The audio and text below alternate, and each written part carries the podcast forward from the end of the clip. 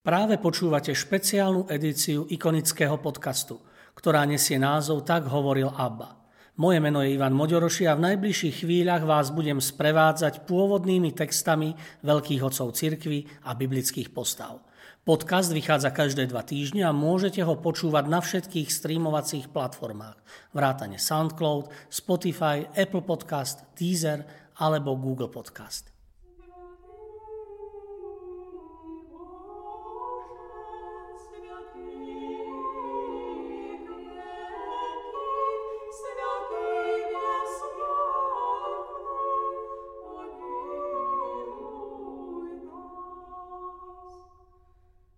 Svetý Ján Klimak Prepodobný Ján Klimak, autor významnej knihy Rebrík do raja, prišiel na Sinajskú horu ako 16-ročný chlapec a zostal tu najprv ako poslušník, potom ako pustovník a nakoniec ako sinajský igumen do svojich 80 rokov, kedy aj zosnul v roku 563. Jeho životopisec, mních Daniel, o ňom hovorí.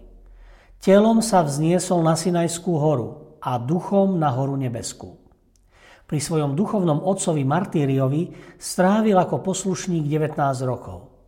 Keď raz Atanazij Sinajský videl mladého Jána, predpovedal o ňom, že to bude Sinajský igumen. Po smrti svojho duchovníka sa Ján vzdialil do jednej jaskyne, kde v ťažkých duchovných zápasoch strávil 20 rokov. Jeho učeník Mojsej raz zaspal v chládku veľkého kameňa. Ján počas modlitby uvidel, že jeho učeník je v nebezpečenstve a začal sa za neho modliť k Bohu. Keď neskôr Mojsej prišiel, padol na kolená a ďakoval svojmu duchovnému otcovi, že ho zachránil pred istou smrťou. A vyrozprával mu, ako v sne počul, ako ho Ján volá. Vyskočil a v tom ten kameň padol. Keby nevyskočil, kameň by ho zabil. Na prozby bratov Ján prijal igumenstvo a viedol k spaseniu ľudské duše s horlivosťou a láskou. Raz od niektorých počul, že je vraj mnohovravný. Ani trochu sa nenazlostil, no mlčal celý rok a neprehovoril už ani slovo, až pokiaľ ho bratia neúprosili, aby ich nadalej učil svojou Bohom danou múdrosťou. Raz prišlo do Sinajského kláštora 600 pútnikov. Pri stolovaní všetci uvideli jedného šikovného mládenca v židovskom oblečení, ktorý všetkým posluhoval – Ostatným sluhom rozkazoval a usmerňoval ich. Odrazu ten mládenec zmizol.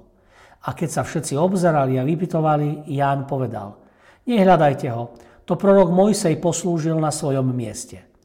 Počas svojho mlčania v jaskyni napísal Ján mnoho užitočných kníh, z ktorých je najslávnejšia a dodnes veľmi čítaná Rebrík do raja. Opisuje cestu vyvýšenia duše k Bohu akoby po rebríku. Pred smrťou Ján určil za igumena svojho vlastného brata Georgia. Ale on bol veľmi smutný z odlúčenia od svojho brata. Vtedy mu Ján povedal, že ak bude hodný Božej blízkosti v onom svete, bude prosiť Boha, aby aj on, Georgii, bol ešte v tom istom roku vzatý do neba. A tak sa aj stalo. Po desiatich mesiacoch aj Georgii zosnul a presídlil sa medzi nebeských obyvateľov ako jeho veľký brat Ján. Samotná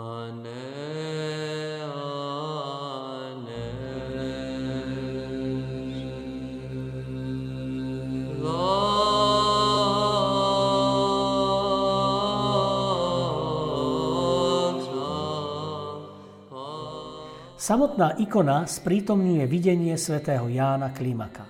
V centre ikony je lestvica, rebrík siahajúci zo zeme do neba, po ktorom vystupujú mnísi.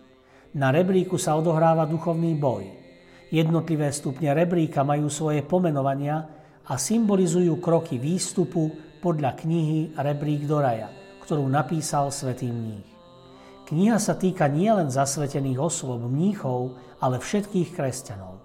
Počet stupňov je 30 podľa počtu kapitol knihy. Vystupujúci po rebríku sa zdokonalujú v čnostiach a tak sa pripodobňujú Kristovi. Z ľavej strany na mníchov útočia démoni a rôzne pokušenia. Anieli ich bránia. Tí, ktorí vystúpia v duchovnom živote až hore, dostávajú od aniela pána korunu víťazstva a stávajú sa svetými.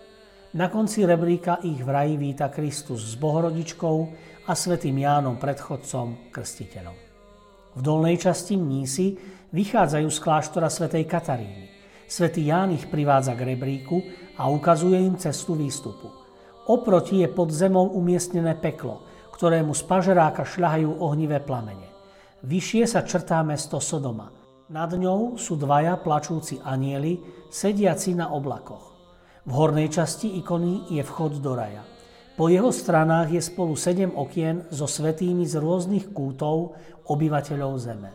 Jednotlivé obloky naznačujú verš z písma. V dome môjho otca je mnoho príbytkov.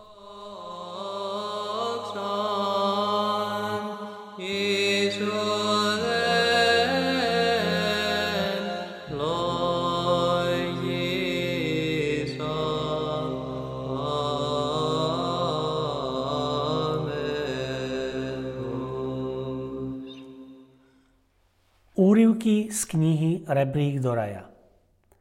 Ako príliš veľké množstvo polienok často pridusí a uhasí oheň a spôsobí veľký dym, tak aj prílišný smútok často zahalí dušu dymom, zatemní ju a vysuší prúd slz.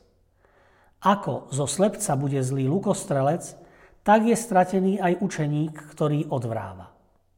Ako kalené železo môže naostriť železo nekalené, tak horlivý učeník často zachráni lenivého učeníka. Ako oblaky zatieňujú slnko, tak zlé myšlienky zatemňujú a hubia myseľ. Ako je železo priťahované magnetom, aj keď nechce, tak sú predsudkami ovládaní tí, ktorí im prepadli. Ako vetrami sa rozburuje hladina mora, tak hnev viac ako čokoľvek iné rozvracia myseľ. Ako možno ľahko chytiť zvieratá, ktoré nazývame kraby, pretože raz idú dopredu, inokedy dozadu, tak nič nemôže prospieť duši, ktorá sa raz smeje, inokedy je plná zármutku a inokedy zasa rozhadzovačná. Ako sa vystavujú nebezpečenstvu tí, ktorí lezú hore po nalomenom rebríku, tak každá podsta, sláva a moc stoja v ceste pokore.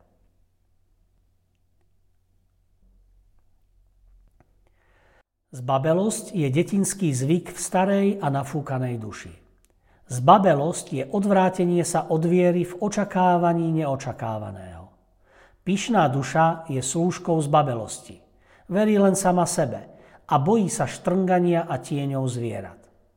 Neváhaj ísť aj v noci na miesta, na ktorých máš obyčajne strach. Keď z babelosti kúsok ustúpiš, táto detinská a smiešná emócia v tebe zostarne. Keď pôjdeš, vyzbroj sa modlitbou. Keď prídeš, roztiahni ruky a v mene Ježiša bičuj protivníkov. Nie je silnejšie zbranie ani na nebi, ani na zemi. Keď sa vymaníš z choroby, z babelosti, oslav toho, kto ťa uzdravil. Keď mu prejavíš vďačnosť, bude ťa chrániť navždy.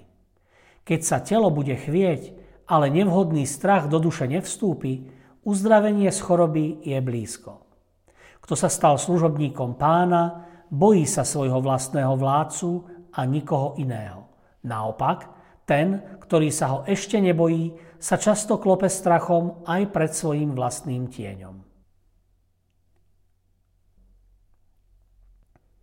Pevná viera je matkou odriekania. Jej protiklad je zrejmý. Neochvejná nádej je bránou ľahostajnosti voči vášňam. Jej protiklad je zrejmý. Láska k Bohu je základom odvrátenia sa od svetského života. Jej protiklad je zrejmý. Zdržanlivosť je matkou zdravia. Matkou zdržanlivosti je myšlienka na smrť a jasná spomienka na žlč a ocot pána a Boha. Izba je pomocníkom a základom rozvážnosti. Pôst je ničiteľom zápalu vášne. Kajúcnosť mysle je protivníkom zlých a hanebných myšlienok. Viera a odvrátenie od svetského života sú smrťou chamtivosti. Dlhá modlitba je záhubou ľahostajnosti. Spomienka na posledný súd je spojencom horlivosti. Láska k pokore je liekom proti hnevu. Ľahostajnosť voči vášňam umožňuje nahliadnutie duchovna. Mlčanie a izba bojujú s nafúkanosťou.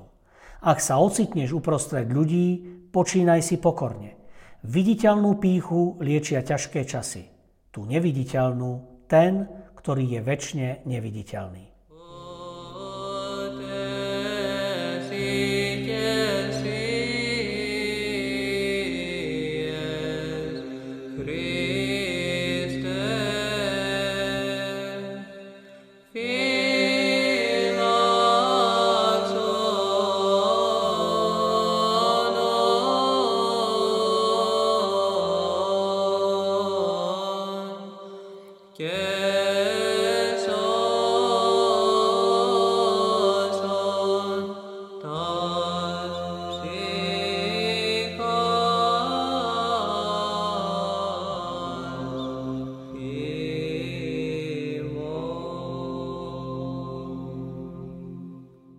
Vďaka, že ste si vypočuli túto epizódu.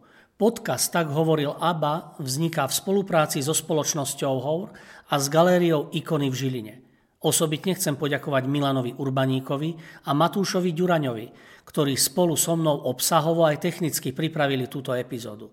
Sledujte nás ďalej na našej facebookovej stránke Ikony, kde sa dozviete všetky novinky o podujatiach v galérii a o nových dielach ikonického podcastu. Do počutia o dva týždne.